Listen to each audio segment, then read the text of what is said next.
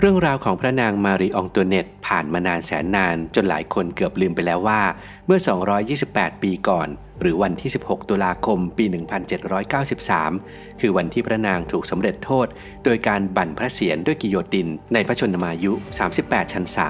แต่ล่าสุดเกร็ดชีวิตของพระนางถูกยกขึ้นมาพูดถึงอีกครั้ง เมื่อมีนักวิชาการใช้เทคนิคเอ็กซเรย์จนพบคำหวานที่พระนางส่งถึงชูรัก ซึ่งซ่อนอยู่ในข้อความลึกลับบนจดหมายที่มีการเข้ารหัสอย่างแน่นหนา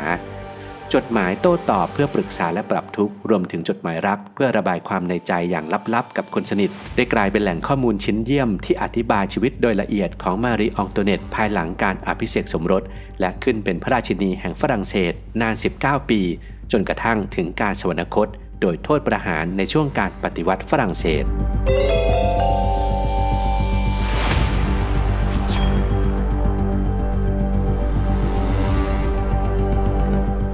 1. จดหมายรักส่งถึงใคร พระนางมารีองตัวเนตไม่เพียงถูกกระแสต่อต้านเรื่องความฟุ้งเฟ้อ ทั้งเครื่องแต่งกายและเครื่องประดับจำนวนมาก รวมถึงการจัดงานเลี้ยงหรูหราฟุ่มเฟือย และจัดเกมการละเล่นที่มีเงินเดิมพันจำนวนมหาศาล แต่พระนางยังมีเรื่องราวข่าวลือซุบซิบในราชสำนักไม่ว่างเว้น และหนึ่งในเรื่องที่เล่าขานต่อๆกันมากที่สุดเรื่องหนึ่งก็คือ พระนางมารีองตัวเนตมีความสัมพันธ์ลับ กับผู้ที่ถูกกล่าวหาว่าเป็นชู้รัก นั่นคือเคานต์แอ็กเซลฟอนแฟร์ซองเอกอัครราชทูตสวีเดน ซึ่งมาประจำการที่พระราชวังแวร์ซายตั้งแต่ปี 1774 ข่าวลือเรื่องชู้รัก รุนแรงถึงขั้นที่กล่าวกันว่า เจ้าชายหลุยส์โฌเซฟหรือองค์รัชทายาทหลุยส์ที่ 18 ผู้เกิดในปี 1785 และเสียชีวิตในปี 1795 นั้น เป็นเลือดเนื้อเชื้อไขของแฟรซอง ไม่ใช่ของพระเจ้าหลุยที่ 16 แม้จะมีผู้กล่าวหาเช่นนี้ แต่พระนางได้หันกลับมาใช้ชีวิตที่สนุกสนานเช่นเดิมอย่างรวดเร็ว เพราะข่าวลือเหล่านี้ไม่มีหลักฐานของความสัมพันธ์รักชัดเจน จนกระทั่งในช่วงเวลาสุดท้ายก่อนสิ้นสุดราชวงศ์ ความลับซ่อนเร้นของพระนางก็ถูกพบผ่านจดหมายลับ ที่มีการกลบเกลื่อนไม่ให้อ่านได้ด้วยหลายวิธี ทั้งหมึกผสมน้ำมะนาว การใช้หมึกดำเขียนทับ และการดัดแปลงแก้ไขเนื้อความในจดหมาย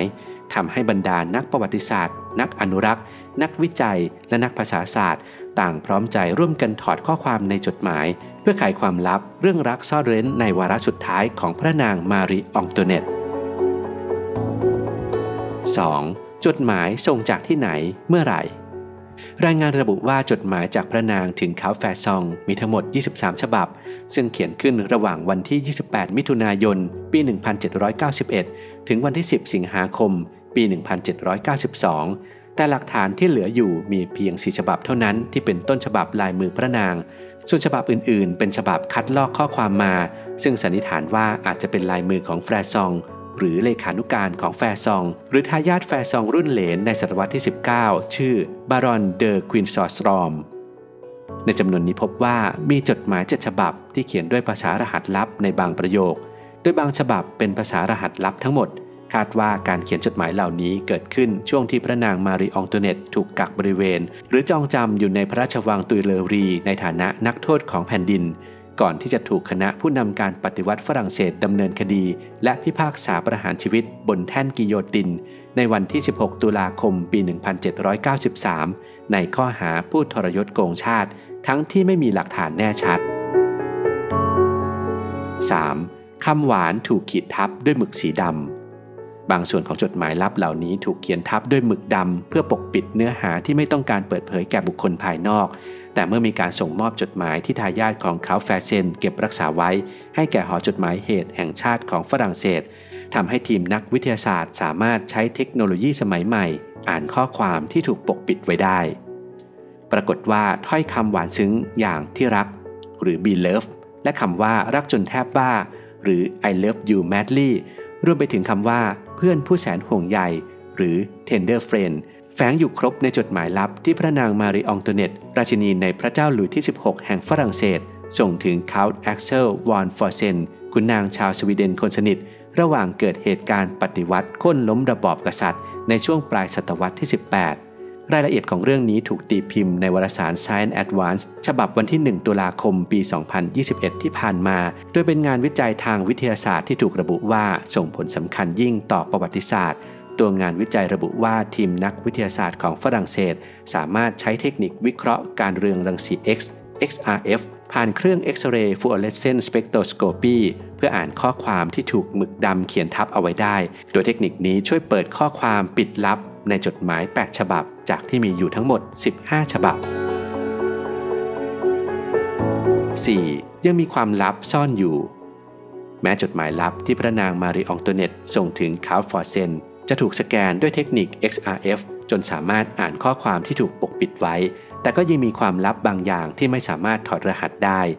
จริงอยู่ที่จดหมายสามารถยืนยันได้ชัดว่า พระนางมารีอองตัวเนตและเคานต์เฟอร์เซนมีความสัมพันธ์กันแบบไหน